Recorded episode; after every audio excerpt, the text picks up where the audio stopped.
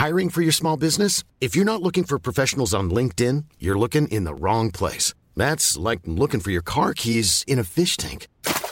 LinkedIn helps you hire professionals you can't find anywhere else, even those who aren't actively searching for a new job but might be open to the perfect role. In a given month, over 70% of LinkedIn users don't even visit other leading job sites. So start looking in the right place. With LinkedIn, you can hire professionals like a professional. Post your free job on linkedin.com slash people today. You should celebrate yourself every day, but some days you should celebrate with jewelry. Whether you want to commemorate an unforgettable moment or just bring some added sparkle to your collection, Blue Nile can offer you expert guidance and a wide assortment of jewelry of the highest quality at the best price. Go to BlueNile.com today and experience the ease and convenience of shopping Blue Nile, the original online jeweler since 1999. That's BlueNile.com. BlueNile.com. This episode of Canadaland is brought to you by Douglas, a mattress that is trusted by more than 200,000 Canadians from coast to coast to coast. It's a great mattress at a very reasonable price point. Comes with a 20 year warranty and a great deal for our listeners. Douglas is giving you a free sleep bundle with each mattress purchase. Get the sheets, pillows, mattress, and pillow protectors free with your Douglas purchase today. Visit douglas.ca slash Canadaland to claim this offer. That is douglas.ca slash Canadaland.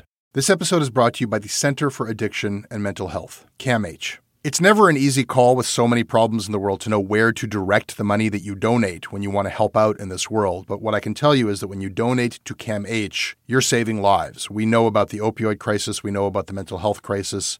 They are doing the work. Help change mental health care forever. Your support will help CAMH build a future where no one is left behind. Donate at camh.ca slash Canadaland to help us treat addiction and build hope.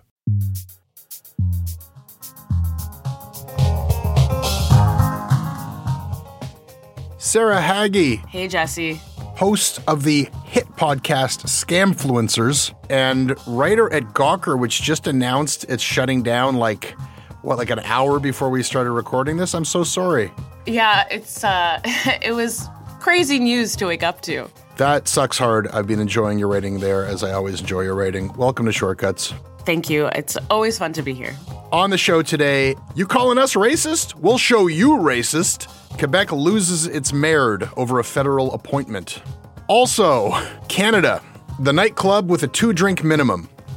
No, wait, that's two drink maximum? Welcome back to Shortcuts, Sarah, where we talk shit about the news. Thank you for having me.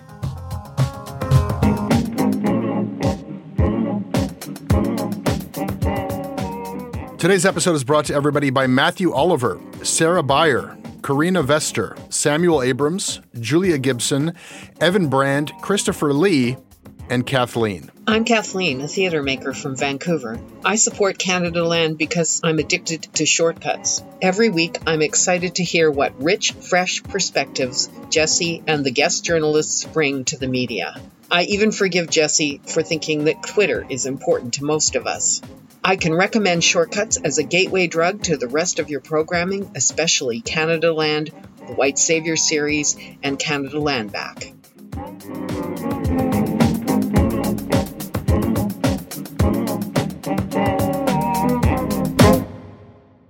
Federal government is launching a new effort to tackle anti Muslim hate. The idea for the position stemmed from a national summit on Islamophobia that was held in July of 2021. It's our hope that we can use this moment to spur a national conversation about the value of Canadian diversity, including the richness of Canada's Muslim communities, in our collective success as a nation. Sarah, that's how things started. This long anticipated appointment of an anti Islamophobia person with the Trudeau government. And it turns out that it's Amira Elghawaby. I don't really know Amira personally, but she's written for us before. She's written for the Star. She's lovely, wonderful, smart. Mm-hmm. Thought like, oh, that's really exciting. That's how it started. But that's that's not how it's going. Yeah, I mean, when I heard the news that Amira would be hired for this position, I was very happy because I think she's brilliant and I think she really cares about Muslims and the Muslim communities in Canada. But as someone who has been a part of a news cycle, I knew it would just be a matter of time before there would be some sort of backlash in a big way against her. Yeah, it, it did not take much time, and it was, it was vicious. En la gardant en poste, ben, il vient cautionner le mépris envers les Québécois. What Madame El Gawabi said um, is, first of all, false. We should not put all, we should not paint all Quebecers with one same brush, and it's also hurtful for for for Quebecers. Ben, je trouve que c'est déplacé.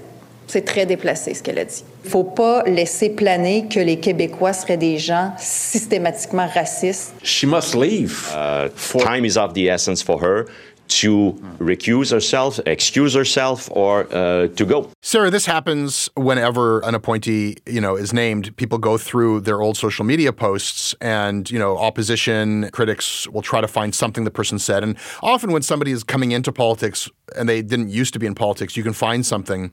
And there is further context to this because the Trudeau government kind of has egg on its face still from a previous, not an appointment, but they gave some grant money to an anti-racism group that was pretty much run by this guy Laith Marouf. And when people scoured his social media posts, they found really horrible, virulent, really violent language and really racist language. Mm-hmm. So it's sort of in the shadow of that that I start seeing these headlines that there's just this overwhelming pressure and this outrage coming from Quebec against Amira, and I thought, oh no, like maybe she did say something. Like, you know, what what have they found? They're they're so angry, and it it, it just it built and built. Uh, people were calling her a racist. They called for her resignation. It wasn't just within the Quebec government. Tom Mulcair, the former NDP leader, wrote an editorial saying. She's the wrong person for the job because of past statements. She's not in a position to fight prejudice or build bridges. And Sarah, then it even came from Trudeau's own people. Here's Heritage Minister Pablo Rodriguez. Comme Québécois, je suis profondément blessé par ses propos. Je suis profondément insulté par ses propos et je m'attends à ce qu'elle les retire aujourd'hui. He looks really upset and he's saying as as a Quebecer, "Oh my god. I am profoundly hurt by her words. I'm profoundly insulted by her words and I'm waiting for her to take them back." And it, it all mounts, and, and then the question is is Trudeau, if his own people are looking like they're denouncing her, what's he going to say? And the first thing he says, it looks like he is going to throw her under the bus. He says he does not agree with her remarks and he expects them to be clarified. C'est sûr que je suis pas d'accord avec euh, avec ses propos euh, et je m'attends à ce qu'elle se clarifie. Okay, Sarah, what did she say? What did Amira say that has everybody so upset? Okay, so I assumed it was all about Bill 21. And then hearing all this, I got kind of freaked out because I was like, it, all she said were things about Bill 21 and how they're racist. And after you, you said all that, I was like, no, there was nothing else, right? There was nothing else because the outrage is just so far beyond what it needs to be. You are correct that it was in the context of Bill 21, but it was even more temperate. Like to, just to say what I think is a fact that Bill 21 is racist is something that I'm very comfortable saying, and that I know a lot of people are comfortable saying. But the actual comment Amira made was about a poll that was taken. She was talking about data. It wasn't some offhand comment. It wasn't like like, and she's not really like that. She's not like me. She doesn't just mouth off. Like she wrote a editorial with Bernie Farber that was based on a poll of Quebecers that found that 88% of Quebecers who hold negative views of Islam. The question is Is Bill 21 racist? Well, if you don't like Muslims, 88% of those people support the ban. And what Amira said was, and this is the sentence that everybody seized on the majority of Quebecers appear to be swayed not by the rule of law, but by anti Muslim sentiment, commenting on the results of that poll. So I don't know what to say. Like, it's true. Like, if Quebec is going to be so so thin-skinned about being called racist, don't have a racist law that prohibits Muslims from like being teachers. There are so many layers to this. I'm like, I don't know where to begin. I mean, on a fundamental level, forget even the law, you know, being totally unjustifiable by anyone who believes in human rights.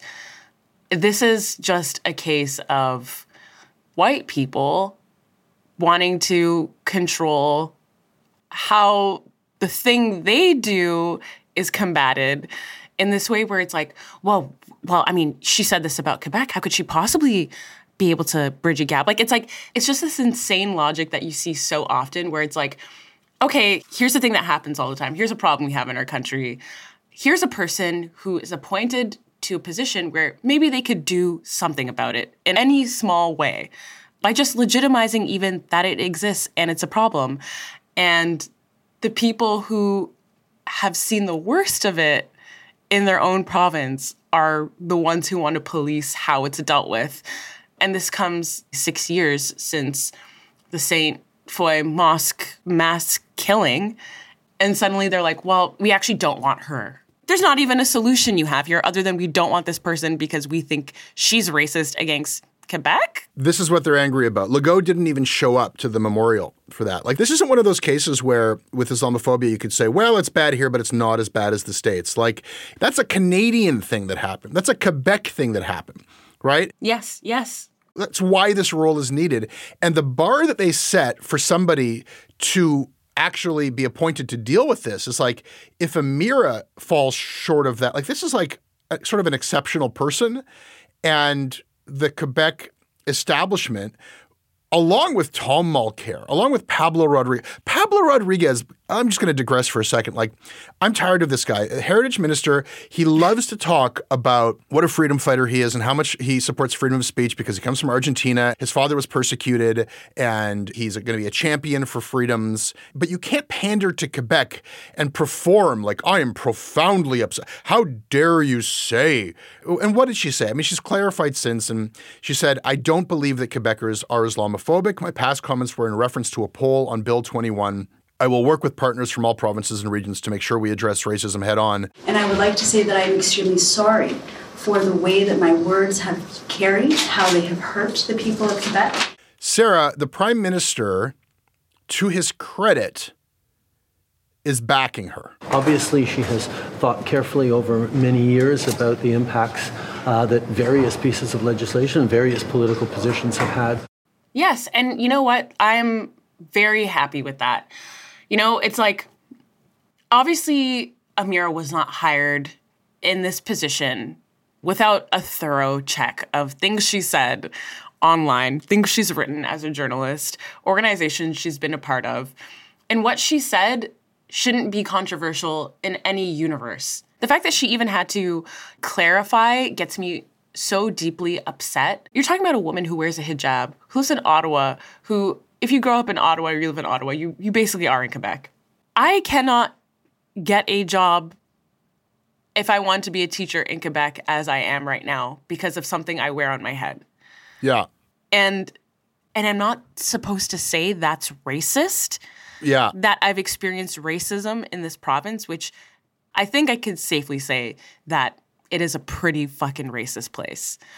And that doesn't mean that you're throwing out a whole province, it means do better. Pointing out an issue shouldn't be a combative experience. It should be this is what you are. You want to do better. Here's how you can do better.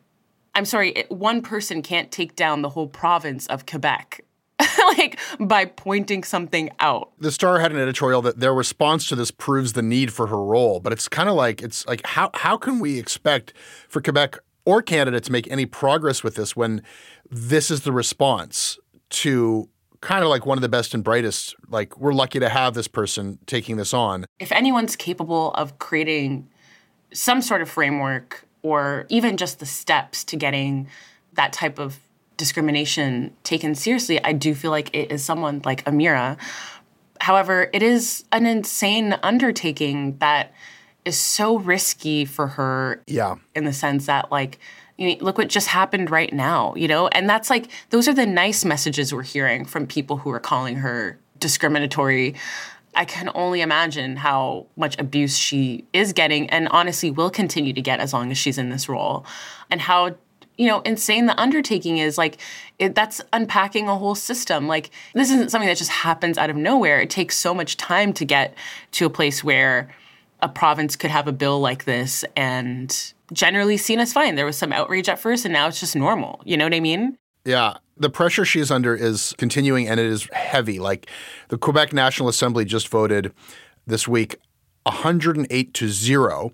Three parties voted for this, and, and only one party didn't, and they abstained. They didn't even support her, Quebec Solidaire. And they all voted to demand that she be fired. I try through the practice of hosting the show over the years to like always try to like it's a it's a different culture and there's a rich culture. I try to see things from uh, Quebec's point of view, and in many ways, I've kind of like tried to come a long way with that. But they don't get to live in their own moral universe because when I try to put myself in the position of like who is offended by this, it's somebody who says to themselves, "Well, this isn't fair." that we should be held up as like particularly Islamophobic because I'm not Islamophobic, even though these things happen here. And certainly they could point to, like, you know, a family was mowed down by a motorist in Ontario, and like, oh, that's it's this is not just Quebec, it's all of Canada. Yeah, and that's why she's working on a national level. It's it's everywhere. And I mean, yeah, uh, if you're really that hurt Quebec, you're kind of telling on yourself. Like that's so weird to me. Like like it, it's a not all Quebecers. Don't paint us all with that brush, and therefore fire her. And she never even actually said that. So it's just very hard for me to have like the slightest bit of sympathy for this position. It, it's vicious. It's like it's a really you know what cancel culture is. It's not a bunch of like random critics on Twitter saying this person did something bad. Like it's it's when the state actually like just is trying to ruin someone. Yes, absolutely. That's cancellation. And they're trying to cancel her right now. And I rarely say anything positive about our prime minister because I don't see him show a backbone that often. He's showing one with her uh, now that she's clarified her remarks. I just hope that he stands firm with that. I do. And I was also honestly quite shocked that he showed any form of spine here. I was expecting silence, to be honest, on his end. Yeah. So that is uh, pretty surprising. But I guess the optics of like, oh, what you're going to hire someone and then turn your back on them within a day would be pretty crazy. Also. This episode is brought to everybody by Athletic Greens. Sarah, this may shock you, but I'm not the most nutritionally minded person. I don't take like the, the greatest care of myself. Mm-hmm. Yeah. And I'm unwilling. Like winter is just like I'm going to eat the things that I want to eat. Mm-hmm. One thing I can do and that I have been doing is I can also consume things that are good for me. So AG1 by Athletic Greens is a powder. You mix it with water. I drink it first thing in the morning. It's got 75 high quality vitamins, minerals. It's got all those probiotics and prebiotics, all that like living stuff for your gut. I like to just do one thing that makes me feel like I'm taking care of it. I've got my vitamins, I've got my probiotics. I don't have to worry about any other supplements, vitamins, because I take AG1. If you are looking for a simpler and cost effective supplement routine, Athletic Greens is giving you a free one year supply of vitamin D and five free travel packs with your first purchase. Go to athleticgreens.com slash Canadaland. That is athleticgreens.com slash Canadaland. Go check it out. Sarah, we like to duly note stories that more people should know about. I've got one for us here today. Danielle Smith, the Premier of Alberta, is calling out the CBC for fake news. The Premier is demanding that CBC News retract and apologize a story that she says falsely reported that her office violated the independence of the Alberta court system by directly contacting Crown prosecutors. Why did the CBC say they did this? Well, the Premier's office allegedly was pressuring the courts, the Crown prosecutor, to drop the charges against the Freedom Convoy truckers who've been charged for blocking the Coutts border crossing. And Premier Smith says it's not true. She says that the CBC's reporting is defamatory, it's filled with baseless allegations. And she says she looked into it, she checked. And her people reviewed over a million internal emails to see if anybody sent anything to the courts. And there's no evidence of these emails that the CBC reported about. And she says, what's more, the CBC admits that they never saw these emails firsthand. Well, her supporters are outraged. This obviously looks like a, another case of the Justin Journos of the CBC cooking up fake news against a conservative premier. Defund the CBC. We're seeing that around. Journalists got to stop lying. Sarah, where might the CBC have gotten the idea that Premier Danielle Smith would even do something like that? I put it to the prosecutors. I've asked them to do a review of the cases with those two things in mind. And I'm hopeful that we'll see a true turning of the page. Because she said she did. That is Premier Danielle Smith telling Ezra Levant no. that she she said that she was she said I put it to the prosecutors. I've asked them to do a review of the cases. That's where the story originated is because she said she did this. But it turns out the CBC who were standing by their story had a lot more to go on than that. They said that they had multiple sources, not anonymous sources, confidential sources, the CBC knows who they are, who are within Smith's office and they confirmed to the CBC that people in that office sent emails to the Crown prosecutor. And as for the premier's defense that she searched over a million emails and found no evidence, well, what she didn't say, and, and what I had to find out from the CBC's editor blog, is that the government of Alberta has previously let it be known that they delete emails after 30 days. So, what I want to duly note is that it looks very much like the Premier of Alberta is just bullshitting about this and misleading people. And I know that like the lying politician is like a trope, but like when you cover these people, sometimes you're like, wow, I, like that is bold. You know, and like very carefully crafted wording. It's like, oh, I looked over a million emails, but not saying like it's just, it's just something that I wanted to uh, let people know about. Well, I have not heard of any of this, so thank you. Jesse, duly noted. Sarah, what do you have to duly note? Okay, I had a different thing to duly note, but because this morning Gawker got shut down, mm-hmm. I am presenting to you the archive of Gawker.com, Gawker 2.0.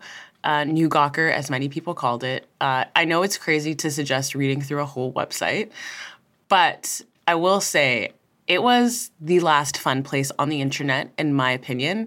It's the only place I've ever worked at where we were truly able to write about whatever we wanted, for better or for worse. It was a place where you could just truly make a joke and not have to think too hard about anything. And sometimes you could think really hard about things. So I encourage anyone listening to go to gawker.com. Just go through the website because there's some of the funniest stuff I've ever read on it. And I don't think anything like it will exist for a very long time because no one wants to put money into websites that aren't about advertising. Sarah, it was really good. And the writing was so sharp, and your writing was so sharp. And it was like a lot of really smart writing about just pop culture and things that people don't tend to take seriously. But you never took yourself seriously, and you had readers, and we're really sad about this. And I know that your voice will be back in like two seconds, and I, am looking forward to reading you in a million places next. But this is sad. I really missed the first Gawker, and I'm going to miss this one too. Duly noted. Oh, thank you, Jesse. I want to duly note some internal emails that were leaked from the Thunder Bay police force, actually from the top of the Thunder Bay police force. John Thompson, a journalist in, in Thunder Bay who we've worked with on our podcast and other things, he tweeted these leaked emails. And let me just read from this. Here's the first one from Acting Chief Taddeo. As many of you are aware, a video streaming series called Thunder Bay will be airing on Crave Specialty Channel starting on February 17th, 2023. Judging by the sensational and unfair nature of the trailer, it draws our community and our service into a negative light. I am aware that the trailer is disturbing, biased, and triggering for many of us. That's what the chief of police said to all Thunder Bay police. The other email is from another leader within the Thunder Bay Police Service, Jeff Elvish. And Jeff warned his fellow police officers if you haven't seen the trailer, I'd recommend you not waste your time. Acting Chief Taddeo and I are both extremely concerned about the impact this will have on the mental health and well being of our members. There are too many potential triggers in this series. When it's finally released, please fight the urge to watch it. It will only increase stress. The series is biased and only includes people who can forward a vile rhetoric. If they interviewed people who had positive things to say about our police service, it would be far longer than four episodes. Sarah, Ryan McMahon and the other people who made our TV series invited the police and its chief again and again and again to do interviews, and they refused. But they did get police on the record who broke ranks to expose all kinds of abuses within the Thunder Bay police force. So it's pretty rich for the cops to uh, be complaining that their point of view isn't um, reflected. But the thing I wanted to duly note was like the use of language of like this is going to be triggering to the mental health of, our police officers, and we're concerned that this is going to be stressful and triggering for our cops is a really interesting appropriation of a certain kind of language. Mm-hmm. We know about this police force. We've seen the videos of them assaulting people strapped to hospital gurneys. We know that they have been found to be systemically racist from top to bottom. And we know that they fail to investigate death after death of Indigenous teens and others, and those cases were forced to reopen. That's why this series exists. That's why our podcast and this TV series exists. So I hope the Thunder Bay Police do watch it, Mhm. despite the warnings of their police chief. Yeah, I hope they watch it too. And I will definitely be watching Jesse. Duly noted. This episode is brought to you by Douglas, a mattress trusted by more than 200,000 Canadians from coast to coast to coast. Trust is important. There are a lot of mattress lies out there, a lot of mattress liars. And I, I, I didn't intend the pun, but it occurred to me that there is one as I was saying those words. Listen, I am not lying to you. Uh, I have uh, experienced the Douglas mattress. It is an exceptional mattress at a surprisingly affordable price point. It is a mattress that sleeps cool, doesn't have that weird thing in the summer where the mattress gets like an oven. It's a very good product. It's delivered to your house in a box. You don't have to go to a big mattress store. It is a medium firm mattress, which is what Canadians prefer, and it comes with a 365 night trial and a 20 year warranty. What more can I tell you? Douglas is giving our listeners a free sleep bundle with each mattress purchase. Get the sheets, pillows, mattress, and pillow protectors free with your Douglas purchase today. Visit douglas.ca slash Canadaland to claim this offer. This episode is sponsored by BetterHelp.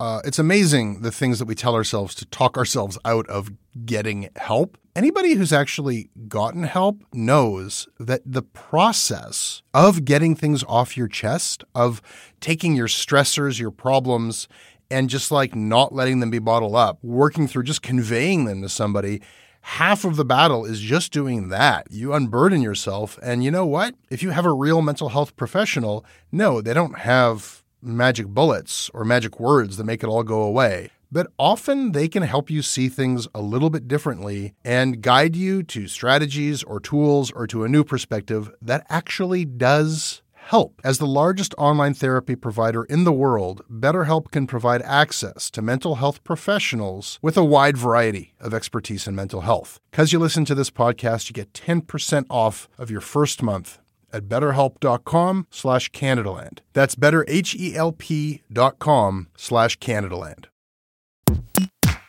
All right, talk about a dry January. It's a major change in the guidelines around alcohol use. Experts recommending no more than two drinks a week. Two drinks per week. According to new Canadian guidelines, anything above that increases your risk for several cancers. And yet, there are no warning labels like the ones you see on cigarettes, at least not yet. Two drinks a week maximum. Guidelines announced. First of all, like the tone the tone of these reports always strikes me like like it's like a news report about an alien species like users of alcohol are being advised to curtail their activities. I've met journalists, Sarah. They're like we drink. It's like Puritan Yeah. cosplay. I don't understand. I think it's like, well, did you hear? Alcohol's actually bad for you. and there, it's like, yeah, it's very much like, all right, uh, now who's going to be the most smug about this? And that's tonight's report. Let's go get shit faced. Like it's it's annoying enough when reporting on, you know, opioid abusers as if these aren't, you know, our relatives and you know, like but Yeah. when it's alcohol, it's like, really? Like it's very strange. You can't have like a society revolve around drinking in basically every social setting and then suddenly tell everyone, like, okay, but actually, you're only supposed to have two of these drinks a week. I don't drink. I've never drank before in my life, but I'm like, okay, well, you can't just spring this up on people out of nowhere. And it's like the same news reports that do all kinds of coverage of like restaurants are struggling for survival or musicians wondering how to pay the rent in a post COVID world where live performance like how much of the world is funded by alcohol? you know? It's by design. And I, I don't know, it just feels very um, odd and sudden. Like, even though, yeah, I mean, I'm sure those guidelines do make sense, but also it's just very, very weird. I want to talk about the guidelines themselves in a bit, but first, just like I'm, I'm kind of curious about like why are we hearing this now? And uh, you know, the obvious answer is because the guidelines came up, and I'm like, I could swear that I heard about this some months ago. Yeah, there were some guidelines about alcohol consumption in general. Like there was something the Globe and Mail put out months ago. Earlier this week, the Canadian Centre on Substance Use and Addiction, or CCSA, released a new report that says we actually increase risks to our health with just three drinks or more per week. And no, a tall can of beer doesn't count as one drink. But Sarah, that story didn't get much traction, you know? And, and, and then I realized, like, why is this everywhere now? It's January. It's dry January. And this oh. this kind of story pops up every single year at this time of year. Here's a CBC story from January 2022. Alcohol should have cancer warning labels, say doctors and researchers, pushing to raise awareness of risk. And it's the kind of news story that you can almost schedule. Mm-hmm. If you want people to cover a story on how alcohol is an evil, evil thing, this is the time to put it out. Yes, exactly. Okay. Well, I mean, now that I know it's a yearly story that creates its own whole news cycle, I uh, I fully understand. Here, here's the other thing. Like the science is sound in that like there are studies linking kind of any alcohol consumption to to cancer. But this idea that there is some sort of empirical truth that like we figured it out and it's two drinks a week or you get cancer this is actually like somewhat arbitrary. Like the actual science says no risk is zero drinks. Okay fair enough. And then it jumps and says 3 to 6 drinks is moderate risk of developing seven different types of cancer which is very very scary. But that does not say that one or two drinks a week is no risk, right? Yeah. I think this was a case where they're like, well, if you tell people to stop drinking entirely, that's ridiculous. So we have to give a number. And one or two drinks, you're still within correlation with cancer, but they're negotiating with the public. Like they have guidelines in the UK. It feels totally arbitrary they now have 14 units of alcohol a week in the UK because maybe that's where they figure they could sell to that population. Oh, wow. In the UK, it's 14, and here it's two? Here it's two. that is very arbitrary in the sense that it's like, okay, anywhere between two and 14, and you won't die of cancer? yeah. Yeah, that's that's a that's a pretty big expanse there. And this is one of the things where like you take this information out onto the street and the disconnect from the both the guidelines and the reporting and just like human beings is immediately apparent. Let's hear some of the streeters that uh, have been on the news lately. Do you drink more than two drinks a week? Do you think? Is this what I tell my wife, or is this what I tell you? Well, then I am definitely an alcoholic. Well, that's just not uh, feasible. Not in this country. That's not enough. You can't even get a glow with that. Two drinks a week. What's that going to do for you? I mean, that doesn't even get you through a day. It's heartbreaking, and I can't even believe it. What, can I have uh, two liters of pop? Can I have two liters of pop? That's so funny, especially because a lot of these people are reacting as though th- there's a new law in town, and it is you can only have two drinks.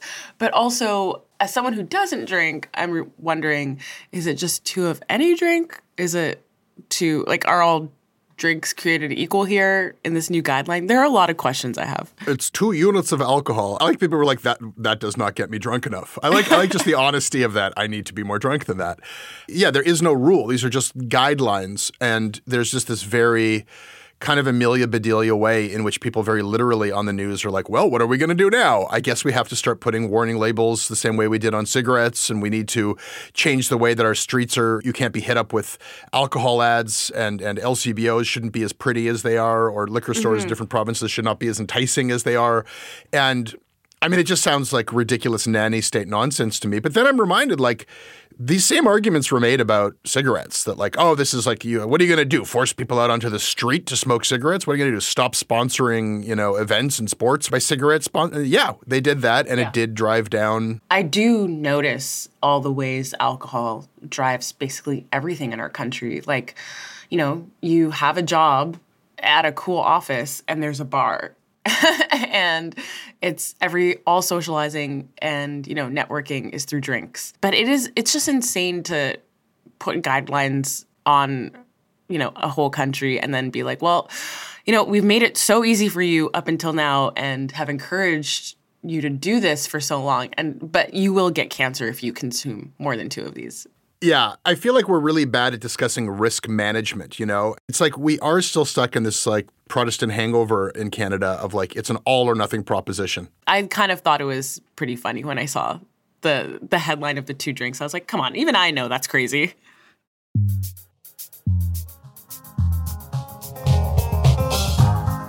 Sarah, that's shortcuts for this week. Uh, thank you for joining me. Thank you so much for having me. It, it's always a pleasure, Jesse. All right, we're on Twitter at Canadaland. I can be emailed at jesse at canadaland.com. I read everything that you send. Sarah Hagi, where can people find you? People can find me on twitter.com slash kinda hagi. And they can also listen to Scamfluencers anywhere they listen to podcasts. It's a fun podcast. Check it out.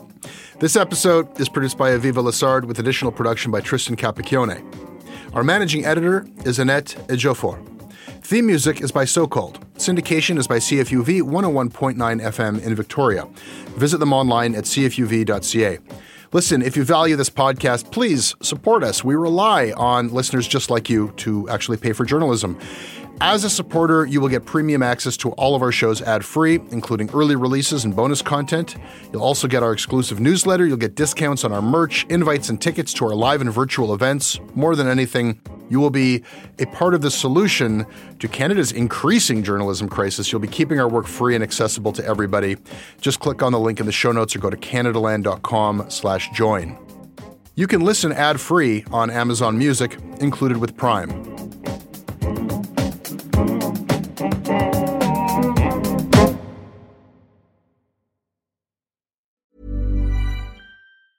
Hi, I'm Daniel, founder of Pretty Litter. Did you know cats tend to hide symptoms of sickness and pain? I learned this the hard way after losing my cat, Gingy. So I created Pretty Litter, a health monitoring litter that helps detect early signs of illness by changing colors, saving you money and potentially your cat's life. Pretty Litter is veterinarian developed, and it's the easiest way to keep tabs on your fur baby's health right at home. Go to prettylitter.com and use code ACAST for 20% off your first order and a free cat toy. Terms and conditions apply. See site for details.